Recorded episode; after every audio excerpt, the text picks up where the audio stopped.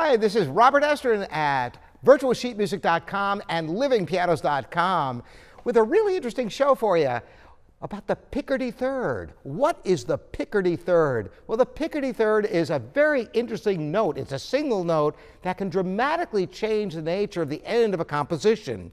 Simply, the Picardy third raises the third of the chord in the last note from a piece that's in the minor key. You expect it to end on a minor chord, but then it tricks you and ends in the major chord for a really interesting spice.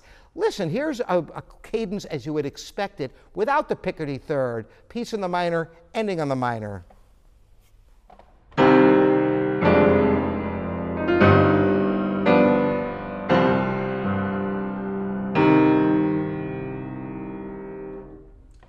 Now listen to the difference when I put the major third at the end, the Picardy third.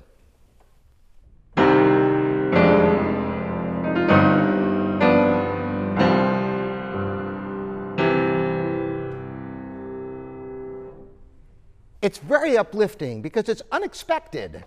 And a long piece that's very dramatic and, and sad, suddenly you have that ray of sunshine right at the end of a piece. It's a nice little technique for pieces in the minor if you want to give a little uplift at the end.